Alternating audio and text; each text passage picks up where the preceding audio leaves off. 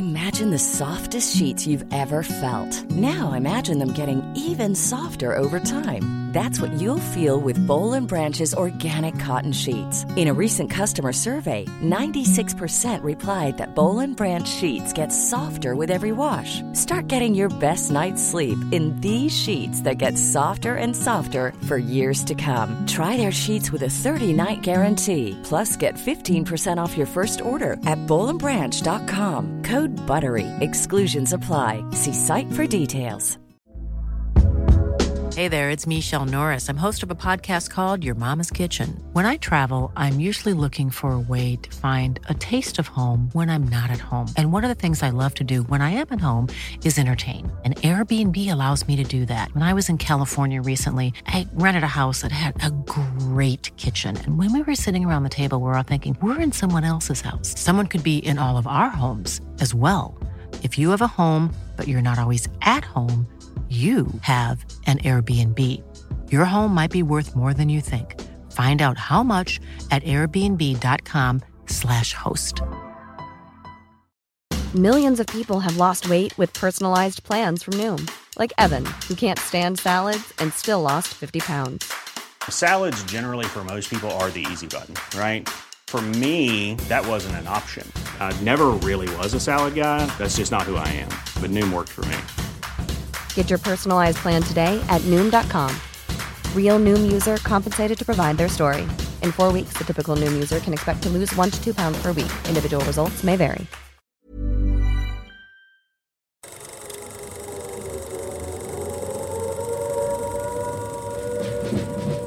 Welcome to the Fighting on Film podcast, the podcast all about classic and obscure war movies, from the Normandy landings to the days of chivalry and swords. If it's been captured on film, we're going to try and cover it. I'm Robbie of RM Military History. I'm Matthew Moss of Historical Firearms and the Armourer's Bench.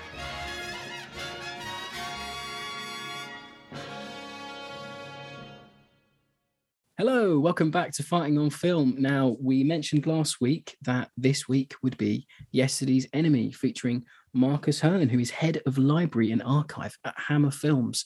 And what better film to have Marcus on for? Really excited to have you on the show, Marcus. Welcome. Thanks for having me.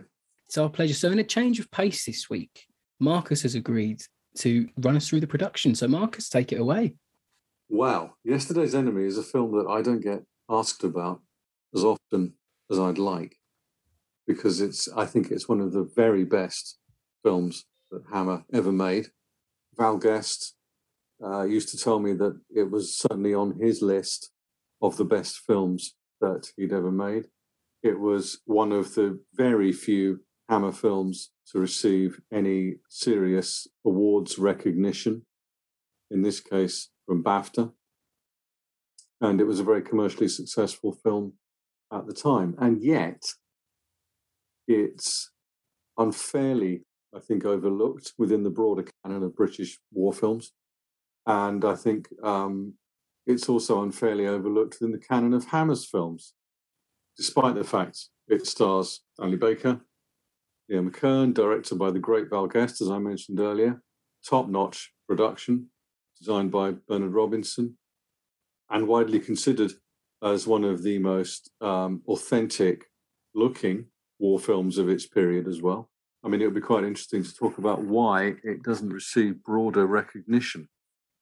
It's interesting that it, it doesn't seem to appear on TV much at all anymore, at all, really. I, I can't remember the last time I saw it in listings. I think one of the issues with Yesterday's Enemy is that it deals with, more than anything else, it deals with moral ambiguity. Mm. Yeah.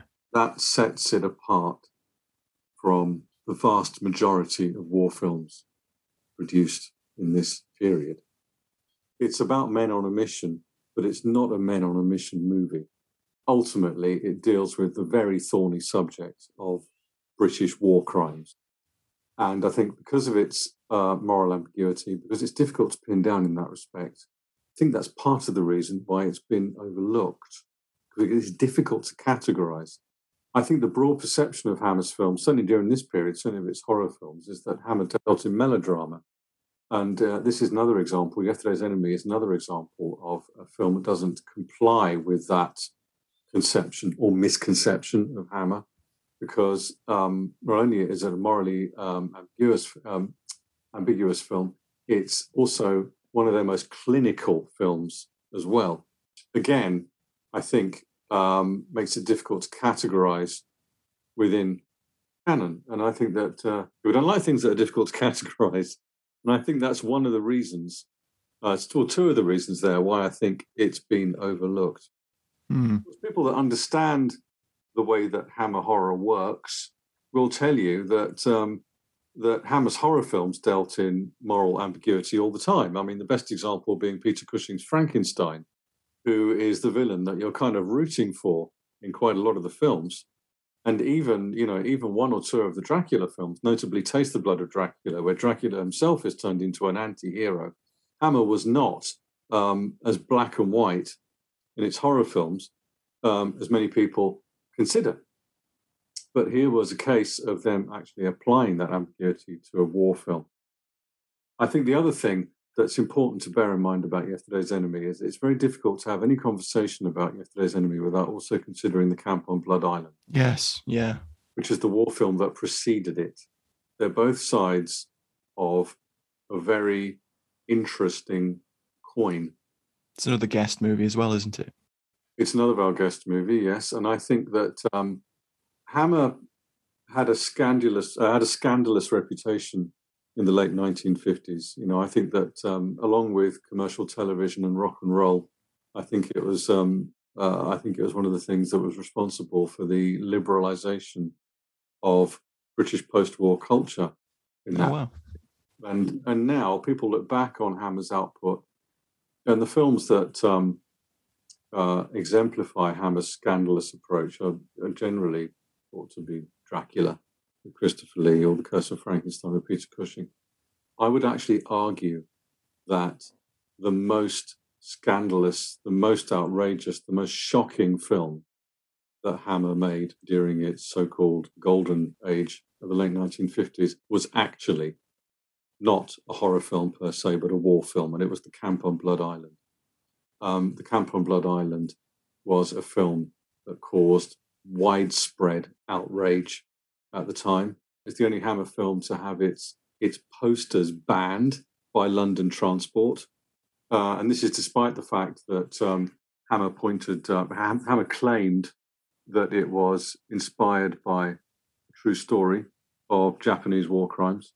Nevertheless, they were they were roundly condemned for trying to turn an appalling chapter of the war into entertainment. They were roundly condemned for actually turning a story, whether it be true or not, of British prisoners of war in a Japanese in a Japanese camp into some kind of, uh, of exploiting that for some kind of hammer horror style entertainment.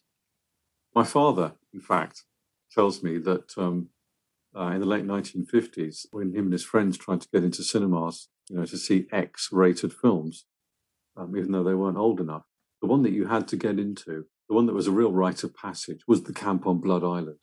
And he tells me that him and his him and his teenage friends actually managed to get into a screening of the camp on Blood Island in 1958. And this was considered, you know, having seen the camp on Blood Island at that age was considered a real badge of honor. And of course, we have to bear in mind that the film was so notorious that there's even a sketch about it in Monty Python's Flying Circus, isn't there? Oh. But the point I'm trying to get to and how this relates to yesterday's enemy is that although the camp on Blood Island was very commercially successful, it caused serious and I think irreparable damage to, to Hammer's to Hammer's standing within the industry. It was very, very quickly, although Hammer publicly um, defended Camp on Blood Island from its critics, I believe at board of director level, they were smarting from the criticisms. And I think they felt very quickly that something had to be done to try to fix their reputation. And Camp on Blood Island had only recently gone on release. I think it had been around for a couple of weeks when someone on Hammer's board of directors saw the BBC television play Yesterday's Enemy and recommended that Hammer should go into production on a film that dealt with British war crimes. That's how it made the transition from television to cinema. It was it was a frantic effort to make amends, to try to restore companies' damaged reputation. You would think that perhaps portraying in in that period in an, establishment um, period where portraying a war crime by British soldiers would be you know, even worse than anything that could have been imagined in, in, Blood Island, really, wouldn't you? It's an interesting way of um, trying to address that situation. It's a it's an obvious way, I suppose. It's it's a knee jerk reaction. Mm. But you have to bear in mind that even then, Hammer had had quite strong links with the establishment. Um, Lieutenant Colonel James Carreras, MBE, who was the managing director of Hammer, was a friend of Lord Mountbatten mm-hmm. and um, and a friend of the Duke of Edinburgh as well. I mean, he was subsequently knighted um, uh, in the late 1960s. Hammer won the Queen's Award, uh, the Queen's Award to Industry for their export achievements, and so they had. Um, here was a company that, uh, despite its scandalous reputation, actually had uh, very strong links with the establishment. The idea that uh, the the idea that uh, this this this perception in 1958 that they had taken um, Japanese war crimes and trying to turn them into what was already being known as Hammer horror. I think embarrassing for them actually, and Camp on Blood Island. We are talking about yesterday's enemy being overlooked. I mean, the camp. I mean, Camp on Blood Island cast a long, even more so, yeah, yeah, over Hammer for decades. But I mean, Camp on Blood Island is a film that until very recently hadn't been on British television at all. I don't think it had been screened on British television since the 1970s. I think it's turned up on Talking Pictures. Probably hmm. has, mm. yeah. The... I don't think it had been on television for around 40 years. Wow. Going off that, there's a review I found actually talking about the the uh, way it was received that I found from the Eastbourne Gazette uh, on Wednesday, the October 7th, 1959. We'll join the review halfway through and it'll also explain a little bit of the plot for us. So it says it tells the story of a group of British soldiers, remnants of a strong fighting force, slogging their way through Burma jungle, pressing their way forward, for they know that to stop means death. The film is something more than just another war film, as evidenced by the fact that it has already received many tributes from men who knew action in Burma, including Major General A.H.J. Snelling, Major General H.L. Davies, and ex Sergeant Freddie Tompkins, who is currently Public Relations Officer to the Burma Star Association. So I thought that was really interesting that this film gets plaudits, whereas Camp on Blood Island didn't. Mm. So I thought that was really well, interesting. Peter Newman, who wrote the Camp on Blood Island initially, I mean, um, he'd written the television version. Initially, it's very interesting. If you look at Hammer's very early publicity for the film, Newman actually claimed that it was it was based on a true story. He claimed that it was a story that had been told oh, to oh, really? ex-serviceman. But this is never mentioned again in any of the subsequent publicity. And there was a lot of publicity put out by Hammer for this film. They even they even printed a special booklet, which we have in the Hammer archive, called "Yesterday's Enemy: The Film and Its Challenge." Oh, wow! A, a three-way conversation between Michael Carreras, the executive producer, Val Guest, the director, and Peter Newman, the author, about the ethics. Um, that uh, it, it's a it's a it's a philosophical conversation prompted by the ethical debate at the heart of the film, and this idea that Newman has based this on a true story isn't mentioned anywhere in that, I don't think. It's almost as if, and this is pure speculation on my part, it's almost as if somebody says, look, we did all that based on a true story with Camp on Blood Island. It didn't get us anywhere. Can we just forget it? Mm. You know, hmm. no, whether that's what happened or not. I mean, uh, Anthony Nelson Keys, the Hammer producer, claims that it was a story that it was actually hand delivered to him at Hammer House in Wardour Street by a former prisoner of war. But wow. Oh, wow don't know if that's actually true or not. Nobody knows. This, this idea that yesterday's enemy was based on a true story is, is mentioned very briefly at the beginning and then just quietly dropped. Well, Newman himself was a veteran. Uh, we know that much, but I, I couldn't find a great deal. I know I know he was one of the, the, the technical advisor officially on the film as well. Apparently, is that right? Uh, well, he was the screenwriter. There isn't an awful lot known about him. I did participate in a documentary about him once, which appears on his um, the DVD of his Doctor Who story, The Sensorites he only had two commissions, two film or television commissions in his entire career, and died quite young. So it was uh, Yesterday's Enemy, film and television versions, and the the Doctor Who story, The Sensorites from 1964, are the only things that um, he was actually commissioned for. So he's um, turned it into a play as well, I believe. Uh, for, for the theatre, you mean? Yeah, yeah. Oh, did he? I didn't know that. Okay. I think so. Wow. I think I think it was after the film came out. But he was a guy who, I think it's fair to say, struggled to make a living from writing. Mm. And I think he ended his career at the National Gallery, where I think he, where I believe he had an accident. Yeah, I read something about that. I think he had a fall. I think he was a porter, um, or something like that. And he had a fall. So it, it, it's a sad story, really. And It uh, is, but no- yesterday's Enemy is quite the epitaph, though. You, Yeah. I, I would Oh, say. well, yeah, absolutely, yeah. But you know, he, uh, Hammer did subsequently commission him for a film about the Spanish Inquisition, and um, there was a film called Duncan Webb, Crime Reporter, that they wanted him to make. There was talk of him uh, working on a western as well, and Oh, wow. but um, there are there are copious notes in the archive, and he had a fractious relationship with Hammer. Right. Yesterday's Enemy and their relationship with Peter Newman were part of an effort by Michael Carreras, who was one of uh, two executive producers at Hammer, to actually broaden Hammer's output. Because even by that stage, by 1958, 1959, he was becoming restless, and there was a concern within Hammer that they were becoming typecast as horror producers. And so there was a period uh, over those uh, over those few years where they where they make uh, Yesterday's Enemy, um, a film about child abuse called Never Take Sweets from a Stranger, uh, another Stanley Baker film called Hell is a City, Oh, Mhm. yes. Yeah. where they're actually trying to be something different. They're actually trying to maintain the variety they had in their output before Quatermass, Dracula, and Frankenstein, quote unquote, typecast them. So Peter Newman and Yesterday's Enemy were very important to Hammer, especially Yeah. after they, you know made this war film, The Camp on Blood Island, that had been widely perceived as a Hammer horror. You know, Mm. um, because of the brutality, etc., because of the exploitation angle. And so, um, Mm. his enemy was exactly where Michael Carreras thought Hammer needed to be at this point. And I think of all of those experiments, it's it's arguably of those experiments away from horror, it's arguably the most accomplished. Yeah, I agree. Yeah. I, I would agree. I really love the way it's made because I, I think it's it's some of Arthur Grant, the cinematographer's best work. I think in the way it's shot and that Mm. production design from Robinson that you mentioned. Mm. It just doesn't look studio bound. Uh, When you compare it to something like The Long, the Short, and the Tall, which is so Mm. clearly studio bound. Um, the the sound design on it it doesn't have that sound soundstage feel to it. It, it just Mm. feels like a very well made film. It, it, it seems they threw everything at it.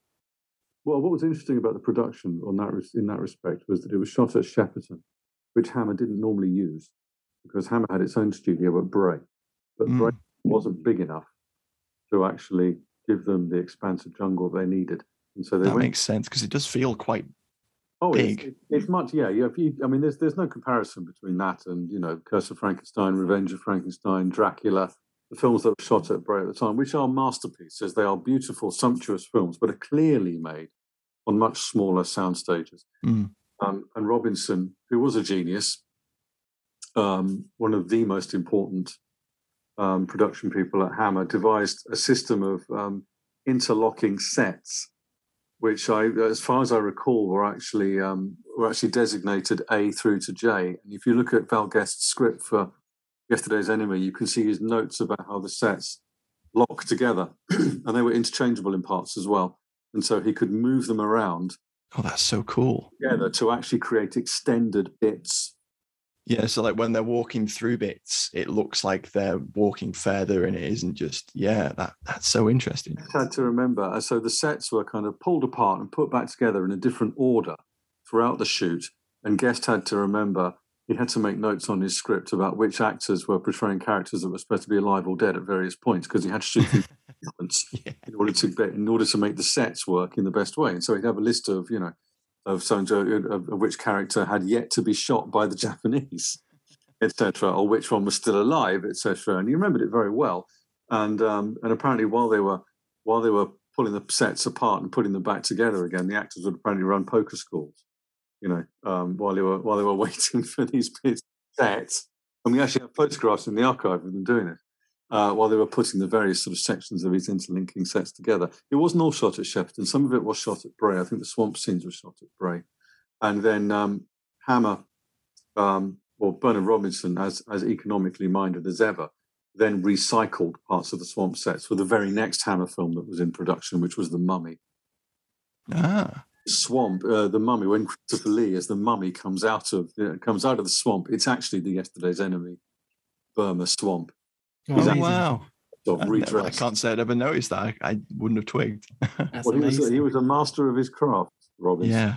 efficient. But even then, because it was shot at Shepperton, this meant Hammer coming out of its house studio, where of course it had its own permanent staff, etc. There were approximately 130 staff um, at Bray, etc. And they had to they had to hire an outside studio to do this, which they didn't normally do, and they didn't like doing. It It ended up being a relatively expensive film for them. It cost about 125,000 pounds. Mm. Um, Yesterday's Enemy, which by Hammer by Hammer standards was quite a lot of money. Yeah. It- That's And that's again, you not know, that's no small amount in, excellent. in 59. Sure, testament to the fact that they're taking this seriously. This is a prestige production for them. Oh, and it shows. It shows. and it's such a strong cast as well. Could be- With with a prestige production, Yeah. you've got a cast that is it's it's pretty standout. There's some, there's some great stuff in there. Hmm, Well, Val, I think that's probably down to Val, really, because Val Guest. I mean, it's interesting in itself that they got Val to direct it because, of course, he was the person who was, say, largely responsible. Yeah, of course, because he On wrote and Blood directed Island. Blood Island. Yeah, exactly. Yeah, Hmm. yeah. And so getting getting the same director back to show the other side of the coin, um, obviously a deliberate move on their part. But of course, Val brought Val, although he was the guy who launched Ham, had launched Hammer Horror with the Quatermass experiment, he was never really a house director in the way that um, Terence Fisher was at Hammer. Right. Val was that he had very strong links to Hammer, but he was also kind of independent. He had a Mm. career outside the studio as well, which by this stage Terence Fisher sadly didn't really. Um, uh, not a career of any note, unfortunately, by this stage, because Terence Fisher himself had become typecast by Hammer Horror, I think. Now, Val Guest um, told me himself that he always avoided gothic horror as a subject, maybe because he didn't want to be typecast the way some of his colleagues had. Ah, that, that would make Val Guest was able to operate independently, and Val Guest loved using Shepperton. He used Shepperton a lot, but he also brought with him his own, dare I say, repertory company of actors, and that's we see Stanley Baker. That's why we see Leo McKern. That's why we see Gordon Jackson. That's why we see Burt Kwouk, actually, um, who's part of that. Who's part of that rep company. I mean, Leo. Uh, um, I mean, Baker. He would also direct in in Hell is a City. Um, uh, Leo McKern is, you know, so so memorable from the day the Earth caught fire. Yes. yeah. Some would, Years some would maintain is, you know, um, one of Guest's best films, if not his best, etc. And so, what you're looking at here is a is a Hammer-backed production, but directed by an independent director by Val Guest, who's also very much, you know, an independent spirit. Guest has such an interesting career trajectory. So during the war, he does a Ministry of Information film. He wrote one of those, and then he did Arthur Askey films. Well, in fact, he was making a film. He was making a film with the, he, brought the Crazy Gang back together. He, he's, doing the Crazy reunion film, Life is a Circus. I think when they approach him to do this, I think, and so he was he was an incredible guy, Val. I mean, he was so versatile. He could, you know, he could do spy thrillers. He could do screwball comedies. I think screwball comedy might have been, you know, his real passion. Actually, he was he was an astonishing director. He really was, and he was, I think, at the absolute peak of his powers when he made this. Well, I, I I mentioned it before we started recording, but I mean, I love the two Quatermass movies he did. I think they're two of the best. I think Experiment and Quatermass Two are just amongst my favorites. The way they move, although they were shot, although the Experiment was shot in '54, this and, and Quatermass 2 shortly after, they don't move like 1950s British films at all. Cutting of those films and the sharp dialogue, they are so fast. Quatermass 2 moves so fast that you don't, if you actually sit down and think about it, bits of it just don't actually make sense because jettisoned so many parts of the original script just in an effort to keep the thing moving. But I think with Yesterday's Enemy, he's trying to create something rather different. In Yesterday's Enemy, he's almost recalling the work he did on the Quatermass experiment because the Quatermass experiment, science fiction was a new thing to him and was um, fairly new to Hammer as well. And um, although in hindsight we can see the Quatermass experiment as the first stage, first part of the formula, assembling the formula that would become known as Hammer Horror, um, Val was creating something that was quite different from many of the subsequent Hammer horror films. It's a very, um, it's a very cold and a very clinical, a very cold and clinical film. Yeah. Uh, played absolutely straight, with hardly any um, uh, incidental music, for example. There's there's very little incidental music in the Quatermass experiment, and it's um, it's it's it's restricted to timpani and some strings, etc. He takes that approach uh, to its to its you could say logical conclusion in Yesterday's Enemy because Yesterday's Enemy doesn't On. at all No. documentary approach that he'd um, that he applied so successfully to the Quatermass experiment, he then applies to Yesterday's Enemy and takes it even further. Yeah, it, it's it's super effective. It really is. Um, so to just quickly go through the cast and characters before we move on, as Marcus was mentioning there, we have Stanley Baker, who plays Captain Alex Longford, acting com- uh, CEO of the movie because um, this brigadier uh, section has been absolutely decimated through fighting and retreating. Baker, we know him from Hornblower, Hill in The Cruel Sea, Zulu, Guns of Navarone, to name some of his war movie credits. He's BAFTA nominated for this one, Best Actor. I think it was the only uh, BAFTA nomination he got during his career, um, which is incredible, really, when you think about it. And we have Guy Rolfe as the Padre. He was in Stranger, Strangler of Bombay, King of Khyber Rifles, Land Raiders, a Western with Telly Savalas. And he played Andre Toulon in four Puppet Master films, which I think was quite funny. Uh, we have Leo McKern um, playing Max, the war correspondent. Uh, he was actually in the Australian Royal Engineers in the Second World War.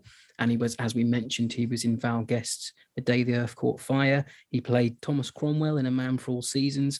And he made his name on TV in the 70s and 90s playing uh, Horace Rumpole in Rumpole of the Bailey. Uh, when I think of him, I think of Rumpole of the Bailey. And don't forget the prisoner, of course, as well. Of course, of course. And then we have Gordon Jackson as Sergeant Mackenzie, the, the NCO uh, of the movie, really well known as playing Cowley in The Professionals.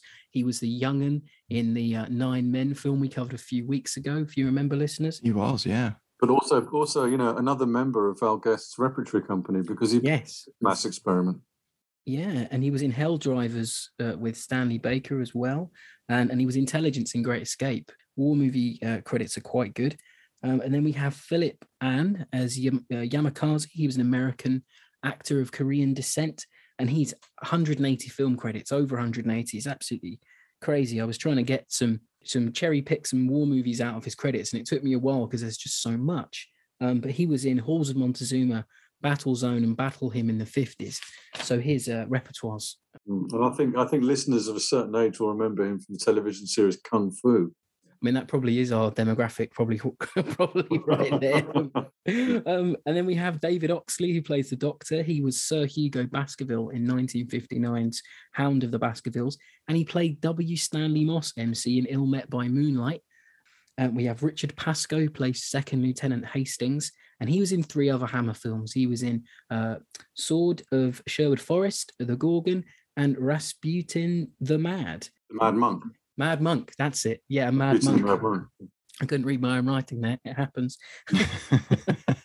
and then we have uh, Percy Herbert, who is no stranger to the war movie. He seems to pop up in every British war movie of the post war period. I mean, just to rattle off a few Wild Geese, Sea of Sand, Hill in Korea, Bridge on the River Kwai, which he acted as a uh, historical advisor for. Apparently, he was the one that introduced the Colonel Bogey March into the film. And then we have David Lodge as Perkins. He also starred in Cockleshell Heroes with Percy Herbert, and he was in Silent Enemy and Guns of Batasi there. Um, Wolfe Morris plays the informer. Um, he was of Ukrainian descent, and he was in Camp and Blood Island and in Ill Met by Moonlight too. So there's some really nice connections there with the cast. Loads of connections in that. Wow. Loads, so much. Um, then we have Russell Walter, Walters playing the Brigadier. He's no stranger to war movies, being in Captain Horatio Hornblower, Wooden Horse, Angels 1 5, and as the ARP warden in The Cruel Sea. And then finally, we have Bryan Forbes, who plays Dawson. He was an actor and writer. He wrote I Was Monty's Double. He co wrote Cockleshell Heroes. And in terms of uh, credit acting credits, he was in Guns of Navarone and The Wooden Horse as well. So there's so many connections there um, with the cast, and it is such a strong cast. I mean, I think it's one of the finer casted war movies. There's no hangers on. There's no slack characters. Everyone brings something to this movie. Hey, I'm Ryan Reynolds. At Mint Mobile, we like to do the opposite of what Big Wireless does. They charge you a lot, we charge you a little. So naturally, when they announced they'd be raising their prices due to inflation, we decided to deflate our prices due to not hating you. That's right. We're cutting the price of Mint Unlimited from $30 a month to just $15 a month. Give it a try at mintmobile.com slash switch. $45 upfront for three months plus taxes and fees. Promo rate for new customers for limited time. Unlimited more than 40 gigabytes per month. Slows. Full terms at mintmobile.com. I'm Sandra, and I'm just the professional your small business was looking for. But you didn't hire me because you didn't use LinkedIn jobs. LinkedIn has professionals you can't find anywhere else, including those who aren't actively looking for a new job but might be open to the perfect role, like me. In a given month, over 70% of LinkedIn users don't visit other leading job sites. So if you're not looking on LinkedIn, you'll miss out on great candidates like Sandra. Start hiring professionals like a professional. Post your free job on linkedin.com/achieve slash achieve today.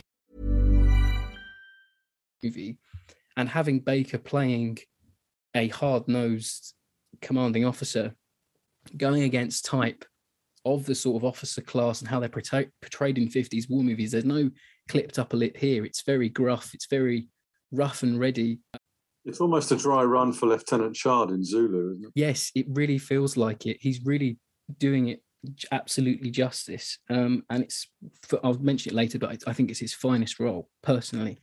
Uh, we have a one word review this week um which we ask our listeners to to uh, put in their one word reviews. And we had one and i liked it because i think it sums up the whole movie for me. It's underappreciated um, and that's from jonathan webb so i think that's a perfect word to sum up the film Well, I, I would, I would, I would go along with you there, Jonathan. So I think with all this talk of uh, cast and production, I think we should get into the alley tally, talk about some kit, and then get on to our favourite scenes.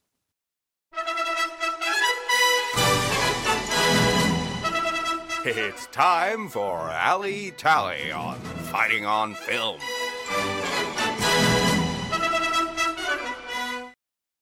So Matt, alley tally, you know, where we run down the weapons and equipment and things that we like during the film. What's your alley tally pick this week? Oh wow! Well, this there's a lot in there. I know you'll probably talk a bit about the uniforms and mm. such, but I I really like the costume design. I think it they they they make it feel authentic. It feels like they they've been trekking through the jungles because yeah, it, it it it does capture. And I think one thing we haven't mentioned so far is it's it's probably the film's set around February 1942 because uh, Baker and, and some of the others are mentioned as being um, Second Battalion Duke of Wellington's regiment. Mm. So that would put it around um, the Battle of Sitang Bridge um, in February 42, and and that was a that was a British defeat. Mm, Um, and there was a long retreat after that. Well, there'd been a long retreat before that. It was a rearguard action. yeah. Um, so it it fits well within the, the historical um, uh, setting of it because it's the ostensibly their uh, a brigade headquarters, which is I think one of the guys mentions they've covered the retreat of the rest of the brigade. Yeah. Um, and then they've they've fallen back and, and lost contact, and they've spent hours going through um, Bernard Robertson swamps. Um, and there's loads of really interesting kit in this, and I think one of the things that stands out the most are, are the revolvers. The um, I think I think they're number two Enfields, Oh, wow. um, and they get quite a lot of you know Screen um, time. Screen time, considering and and you know for all the war movies that the, the British cinema made and and were focused on on British troops, you don't see the revolver come out a great deal no. um, when you think about it. So that was a nice little thing to see. And then uh, a couple of chaps, in, including Baker, have got uh, 1928 A1 Thompsons. He has a, a straight foregrip one, and and uh, Gordon Jackson has a really nice um, uh, classic gangster um, uh, pistol grip foregrip um, Yep. Thompson. Um, some of the Japanese weapons in the film are, are, are interesting. There, there are some quite interesting things pop up because they, they have the correct Arisaka rifles, and then they also have the correct um, Type 14 Nambu pistols, which is something you don't expect British cinema to be able to to, No. to, to grab at Mm. short notice. Um, so, I, I, Marcus, did Hammered have their own in-house armorer, or did they approach other companies like Bapty and that kind of thing? Do you know? We've gone to Bapty. I don't think there was an in-house armour because you've got to bear in Mm. mind sort of film was very unusual for them to make. Yes, of course. They had just made the Camp on Blood Island, um, but generally speaking, war films were not really their bag. Really, um, Mm. there hadn't been too many. I mean, there film called Steel Bayonet, which is nothing like as interesting as this, unfortunately. against the camp on Blood Island as well. There's a film about bomb disposal um, experts in Berlin called 10 Seconds to Hell, but there aren't very many. And so this is not the sort of thing that Hammer would have had to hand. It seems almost likely then there is someone like Bapty that, that were called in because a type nine, a type 14 Nambu pistols, you know, quite quite rare. And then um, some of the um, the light machine guns that the Japanese absolutely um, smash the, the the the survivors with at the end of the film uh, are uh, I believe they're um, French uh, M1924 29s. Yeah, they look Um, it, don't they? I was thinking that. Would yeah, yeah, yeah, It's Standing standing, in in for for- Type 96s. yeah. That's it. Yeah, Um, but yeah, it's it it's really interesting. I mean, and and some of the um, the Japanese chaps have um, an MP40 as well, which is interesting. So obviously in the film they needed someone to fire down from a tree. So the Japanese didn't really go in for submachine guns, but they needed someone to Mm. to um, to take out all of those poor Bren gun positions at the end there, and yeah. he got the he got the weapon for that job. it's a good strong weapon representation of the film. You know, you've got your your NCOs with the submachine guns, COs with submachine guns, and you've got your, you know regular troops with SMLEs. It's a nice representation of firearms in Burma as well, using number three Lee Enfields as well Yeah, with dial sights. with dial sights. Yeah, that's a, that Yeah. lovely shot It's of the firing. that there, Marcus. I It is a bit. appreciate, but that beautiful shot of the firing squad that you get, you do see some volley sights on Enfields there, um, which is you know a Mm. beautiful shot again. Um, but for me this week, one thing I really liked about this movie, and it's because we covered long, the short, and the tall a couple of weeks ago. One thing that movie doesn't do, yes, it makes the men look like they've been sweating from the jungle heat, but their equipment is crisp clean, like it's been at the laundrette the day before. In this one, they're all grimy, they're dirty, the, the buttons are undone, the, the buttons missing, there's rips in uniforms. The extra believability of these men have been on the retreat for a good while. You know, men get wet and they stay wet.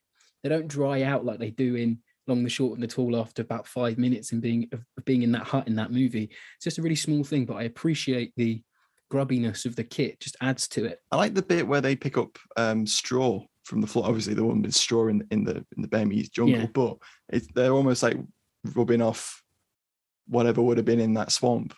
Yeah, Great. But my little thing, and I um, listeners will know, I do enjoy uh, war correspondence uh, as a sort of niche within military history. I think it's really interesting, and to have a character who is a British war correspondent in, in a war film is quite rare. Actually, I don't think there are many representation of British war correspondents in movies. I know Stanley Maxted plays himself in uh, Theirs Is the Glory, but Max is a very interesting character. You know, he's he's the sort of man at home's view of the war, and it, it we'll get into later his his view of things. But the, what he's wearing is very very authentic for the time. He has an officer's uniform on because uh, I know in the SHAEF document for war correspondents in 1944, and it's a bit later, but uh, war correspondents were treated like officer uh, rank, um, but so they could get everywhere they needed to go and report where they wanted to report. So he's wearing officer's uh, jungle uniform, like the KD jacket, and he has actual British correspondent, war correspondent, uh, brass shoulder titles on, which I thought was a really nice little touch because they didn't have to do it. Costume, the movie really knew what they were doing.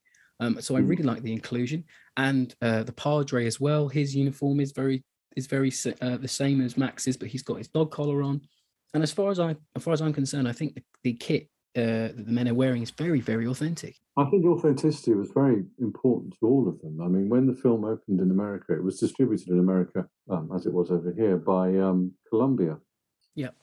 Um, and when it opened in 1959 in America, Columbia asked um, General Sir Robert Mansergh, who was the commander of the 5th Division in Burma from 44 to 45, to actually introduce the screenings himself. And then they asked um, uh, Bob Considine, who was a, a former war correspondent, to endorse the film as well. And if you look at the American posters, they actually carry a quote from Considine, which says um, something like, uh, um, "If they ever tried to make a more meaningful war picture, they'd have to fire live ammo from the screen." Yeah, it's a fantastic quote, isn't it? That's the quote. That's the quote on the American posters. Yeah, it's fabulous. Yeah, Again, you know, this could have been an effort to try to um, make amends for the camp on Blood Island. Mm. well by actually sort of, you know, although no one was claiming, although the publicity for, for Camp on Blood Island claimed it was based on a true story, the publicity for this didn't. And yet authenticity was, they, they, they were trying to create um, the impression that they were being true to history in another way, or at least Mm. authentic in another way. Yeah, it's one, and it's also it's one of the rare films that documents the British experience of the Far East. There aren't many. Um, you know, Long the Short and the Tall is one. In terms of British representation fighting in Burma in the Second World War, there's hardly any, and this is one of them. Um, and I think it's found an audience going like you know since the 50s and then being maybe reintroduced um, into the, the sort of British cinema consciousness. I know it's turned up in a few top 10 war films you haven't seen, top 50 war films you haven't seen lists. Um, and I see it cited as, oh, it's a film about the British Army in Burma. And because it's that's a rare thing as well. So I think that's helped it as well. And I think, you know, while we're on the subject of authenticity, I mean, the, um, the premiere, the Leicester Square premiere, was a benefit uh, in 1959. was was was a was a benefit for the Burma Star Association, Mm. and, um, and Lord Mountbatten himself um, was was there, and uh, and um, and Val Guest told me this story that he was actually sat next to Mountbatten during the, during the screening at the premiere, and, uh, and Mountbatten kept nudging him during the screening, saying, "You know, you know, Val, I, where where did you shoot? I've been there. no, no, don't tell me, don't tell me." And he'd do this like all the way through the film, and Val said, "I couldn't have the heart to tell him it was Shepperton." Oh, that's fantastic. oh, can you imagine how how you'd feel if that was? Oh my god! But you know, so I mean, you know, on the sub- Testament. you've, you've you've been talking about the, the, the about about the weaponry that was used and the costumes and the whole griminess of it. You know, all Mm. added to you know all, all of that helped to create an authentic atmosphere for the film, Mm. Absolutely. which was probably what partly prompted Mountbatten to think they'd actually shot it on location. I mean, you couldn't really have paid Val Guest a greater compliment, could No. you? Hundred percent, Not and really, coming no. from Mountbatten himself, I mean, crikey, you know. So, what Is there anything in the film that uh, stands out to you, Marcus, as a, as a, as a something you really liked? I think that uh, well, I, I admire all of it. I think it's is one of it's one of Hammer's ten best films. As Rob's picked out uniforms, and I've picked out some of the some of the firearms, etc. Is there anything in the in the film that you go, "Oh, that's interesting. That's cool"? Um, I have a favourite scene. Is that the time to talk about that now? Well, we can move into favorite scenes now. The really, the really chilling scene is, is is the confrontation between the Stanley Baker character and the Philip Ahn character, where where the Japanese general explains his philosophy of total war. Mm. You know, at which point you realise that the tables have been absolutely turned, and um, and the whole, in which of course then leads us into the final act, which is which is very clinical and very chilling. Mm. Um, it's it's. Um, I mentioned at the top of this that this is no Men on a Mission movie, and Yesterday's Enemy, you know, does certainly does not end in the way you would expect. No. Men on Certainly not. No. and and that that scene there when he's getting a lecture, when he's become the captive of the Japanese general, he's giving a lecture about how war is conducted, is is absolutely chilling. I think it's it's, it's fantastic. it, well, it's electric because Baker is playing off Ahn so well, um, showing all of his range um, there. But it's the hypocrisy of Baker trying to say to Yamakaze, "Oh, this isn't how you you should act, like treating an officer." And it's like, well, hang on, Baker, you treated the informer like he was something on the bottom of your shoe not half an hour before this scene happens. I find that so powerful because one hand Baker is 100% happy to threaten this man with death and execute civilians in front of this informer to get a, a piece of information about a map in the grand scheme of things they might not even make it back with this information so that the, the usefulness of what he's trying to get out of the informer is tangible to say the best but then for baker to expect the enemy to treat him with any respect after he's shown us the audience that he doesn't treat anyone with respect I find it's such a powerful statement of the movie to make, and also sh- again, as like I mentioned before, show an officer in a British war movie not playing by the rules. It's quite a, a shocking and blunt representation of the officer class, um, which I find so interesting. Mm. I mean, Val, Val Guest um, equated in the book I mentioned earlier, the booklet that Hammer issued, Yesterday's Enemy, the film and its challenge. There's a section in there where he equates Captain Langford's uh, dilemma, if you can call it that, with the decision that Harry S. Truman faced at the end of the war, Yeah, thing of the um, when when the atomic bombs were dropped. And now it's quite an extreme comparison, you know, but of course he was making the point that um, that the British captain is makes a decision that to sacrifice a relatively small number of people in order to save a larger number of people. Mm. And that's his that's his justification for what he does. Yeah. And Val Guest um, wonders in the film and its challenge in that book, you know, uh, what went through Harry S. Truman's mind when he had to make that terrible decision, you know, to drop the first atomic bomb.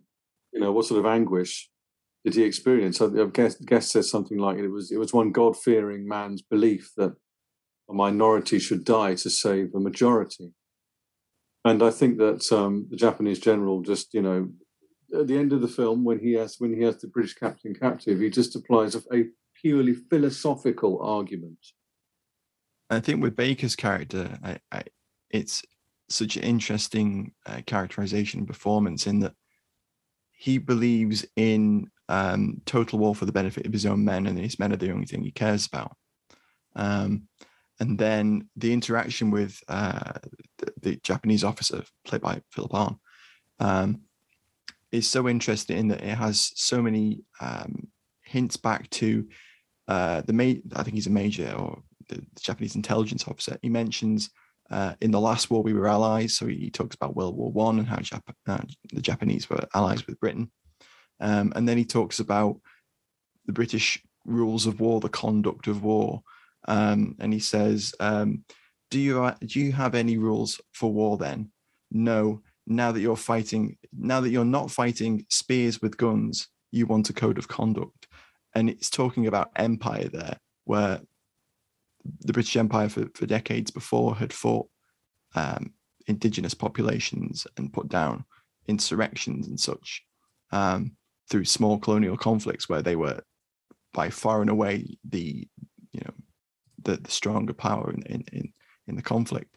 And now they've they've met a, a peer, and now Britain wants this uh, playing by the rules. They they want they want the conduct, the good conduct of war, the, a yeah. gentlemanly war, um, which is interesting because Baker doesn't really subscribe to that. Um, no, the the the Japanese intelligence officer believes he does, but I, I, Baker's made choices before this that we've seen that that that he hasn't that clearly show that he, he understands that it's total war and that sacrifices of others have to be made. And I, I think that's really interesting that that the film doesn't try and make that so clear cut.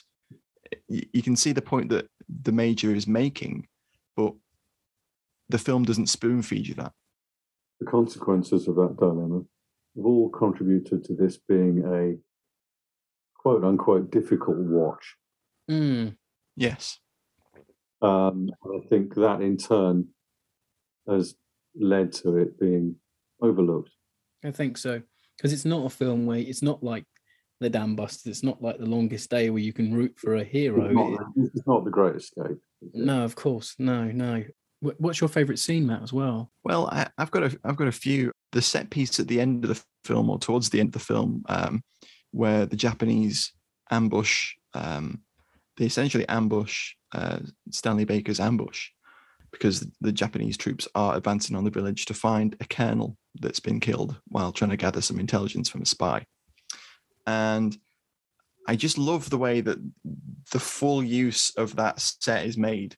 We see the swamp, we see a running fight down a jungle trail, we see the fight in the village. And knowing that as you've explained, Marcus, that Robinson moved that set around into different locations and um, and and guests would have had to have kept that all in mind. It just gives me a huge appreciation for the logistics and the choreography of that whole set piece. I think it's really impressive. Um, but in terms of character, I think there's so many great pieces of dialogue in those moral scenes where they're discussing, a should I, should Baker shoot the spy? Or, or sorry, should he, he shoot the two Burmese civilians to to get the spy to speak? Um, and then the the the ruminations around um, when when uh, Baker and, and and Ahn finally meet together and they they have that very philosophical interrogation I, I love some of those. There's there's a bit where someone says uh, he knew there's only one way to fight a war, any war, with the gloves off. I think Baker says that. I think that's a, a very very strong line, and I really love um, Guy Rolfe as the Padre. I think his performance is is really something. He stands out in this as as as really strong, and he he has good chemistry with Baker, I think, and, it, and they bounce off one another really well. And same too with with Philip Ahn. I think he plays that um, philosophical but ruthless Japanese intelligence officer yeah. to perfection. I think it's really that's it's such a great performance. He's Baker's opposite number, isn't he? It's um Mm. it's Baker's match. Well, I love that bit at the end where he goes, "That is what I would have done." Oh, I still in that scene every time I still think Baker's gonna get on that radio. I'm Yeah. always rooting for him every time I see him go for it. I'm like, come on, Stan, you can do it. As you were saying, Matt, it's it's the dialogue I think that makes this movie special. Um, and the way it goes against convention and it actually talks about you know the ethics and morality of war. There's a great line where uh, as we as we said before, Baker is is, is uh, uh, saying that he's going to shoot these Burmese civilians if the informer doesn't uh, tell him what he wants to hear. Um, and they have a there's an argument with the Padre and Max, the war correspondent, where they're saying, you know, oh, it's you know, tell him straight, it's murder. Padre's trying to use his faith to convince um, Baker not to do it, and Baker turns around and he's he sort of retorts them and, and all the things they're saying, and he he says a brilliant line. He's like, you can't stop a whole scale retreat to have a cozy discussion on the ethics of war, um, which I think is such a great line. And then he also goes on to accuse the Padre and the um, and the uh, war correspondent of not being not understanding warfare because they're not soldiers. They've not been in the fight. Um, it's not you know they've been with uh, Baker, you know during this retreat. They've seen warfare, but they don't have to conduct it because you know by and, by and large you know they're never going to get involved in the fighting. It's not their role. So Baker says to them, "You don't mind when a bomber pilot presses a button and kills a few hundred civilians. You don't mind war from a distance, only when you're involved." Such a great dialogue there, and it really makes the audience think as well about warfare because not a lot of movies from this era really get to grips with warfare like this movie does, and it's- also why it's so strong because it it shows warfare, it shows firefights, it shows men being rough and tumble action heroes in some respects, but then it do, it does exactly the opposite and shows people can be quite cold, callous, uncaring in warfare, and it, unfortunately, and that's a part of warfare, and I think that's why it's so strong. But I think uh, for me, it's not. Yeah, As I said, I love the whole movie. It's the whole movie is my favorite scene. I think it's my one of my favorite war films um, ever. It's the dialogue that makes it for me. Yeah, there's even a mention of the Holocaust in there. Um, I think I think the press uh, chap does mention. Max says, uh, you know, uh, Baker's making a point about killing a couple of people, I think, to save, you know, hundreds or something. And I think Max, uh, the war correspondent, turns around and says, well, two million Jews would beg to differ, which is another great line. So maybe we should move on to final thoughts. Hello there, sorry to interrupt. I wanted to let you know that you can now join our supporting cast over on Patreon. As thanks for your support, you'll be able to help us pick films, submit questions for guests, have first pick on brand new and exclusive merch, and much more. Thank you for your support. Now back to the show. Marcus, you're our guest this week. So uh, final thoughts on Yesterday's Enemy. I think anybody who has a passing interest in um, post-war British cinema, or in Hammer films, or in the careers of Stanley Baker or Val Guest, if they haven't seen this film, uh, I'd urge them to track it down. Um, it's available on Blu-ray now. Uh, there's a there's a beautiful restoration available on Blu-ray um, from Powerhouse, available on DVD as well, and uh, I think it's a film that it's a genuinely thought-provoking film. It's a difficult watch, as we said earlier. I think it's one of the highlights of Stanley Baker's career. It's one of the highlights of Val Guest's career. It's one of the highlights of the Hammer canon. And I think it's a film that actually has the power to actually make you think about post-war British war films in a different way, in a new light. Hundred percent there, hundred percent. I mean, I'll echo that really, uh, Marcus. It's I, for me, it's Stanley Baker's best work. I know people might people might get ang- angered at that and say no, no, Zulu, but I think this one he shows his range. He is playing, you know, he was typecast as that sort of the rough and ready type but he's showing a different type of NC, a different type of commanding officer in this film than you get. You get the feeling that he's made it up through the ranks. That at some point he was Sergeant Mackenzie. At some point he has been that tough NCO following orders, and now he's giving them, and he understands the, you know, the gravitas of doing it. So I think it's that portrayal of a British officer that I love. But then it's Baker just being Baker, and I think it's just really a really strong performance from him. Um, and I just I absolutely adore it because it is it's such a special war film, and it will really make you think differently about what British war movies and American war movies, to, to that fact, were like in the fifties. And it shows that they can be more than just running into a field, having a shooting it out with the Nazis for ninety minutes. And I think we appreciate we can appreciate it more now as movies possibly are more nuanced than they were back then in some respects. But I, it's one of my most favorite of all time. So please check it out. Matt, what about you? I like how it makes the audience think. It asks questions of the audience. There's a there's a little bit at the end where um, uh, the, the, the Burmese villager lady um, who speaks a little bit of English says uh, they're they're about to leave the village. Uh, they're trying to get them to to hide from the Japanese that are approaching, and she says, "No, we're going." And and she says, "Nobody good, British or Japanese." Mm. And I think I think that's it. There isn't it? There is there in in that kind of situation where she's interacted with both sides and Yeah. seen the cruelty of both. Mhm. Um, she knows what the Japanese can be like. She's seen British murder two of her, perhaps family or or villagers, um, neighbors. I think that in itself asks the question of, of the audience of what is the morality of war and and what would you have done in in Baker's situation?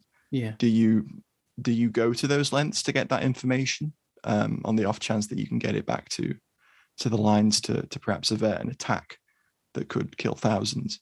I and as you say i completely agree. I think i think it's one of baker's finest performances. I think it's fabulous. And i think the whole cast really pushes it in this. Uh, i love gordon jackson. He has a great line where he says the padre is the only is the one man in the army that a man can talk to without doing it in triplicate and I think that was I thought that was a fabulous line. Um, and I've already mentioned Guy Rolfe, and I I think uh, his performance as the Padre was was fantastic, Mm. um, brilliantly directed by Guest, and I, I think um, Arthur Grant's cinematography and the production design by Robinson is just it pushes a limited budget. Well, not limited in in terms of of, of Hammer. It was you know as if you mentioned Marcus, it was you know substantial, but it pushes the boundaries of what can be done with a soundstage. I think. Yeah. Um, I think it's I think it's a, a, a brilliant film that is is solidly solidly underrated and, and and undersold now because more people need to see it. I think. Yeah, they do. It should be up there with the Cruel Sea. It should be up there with the Dam Busters. It's been one of our films we wanted to cover for months because it's so special. Um, and we want to thank you for coming on, Marcus. It's been fantastic to hear you, from your expertise about the movie. Well, thank you for having me. It's been very interesting. Oh, thank you. It's our pleasure. And do check out Marcus's book about Hammer Yes, as well. please do that as well. Um, so, thanks for listening, everyone, this week. Um, as we mentioned last week as well, we are at the Tank Museum for their Fury event. And next week, there will be a special episode about our experiences there for you all to enjoy. So, thanks, Marcus. And Matt, once again, thanks for joining us. And we'll catch you next week, everybody. Thanks, guys. Bye. Bye bye.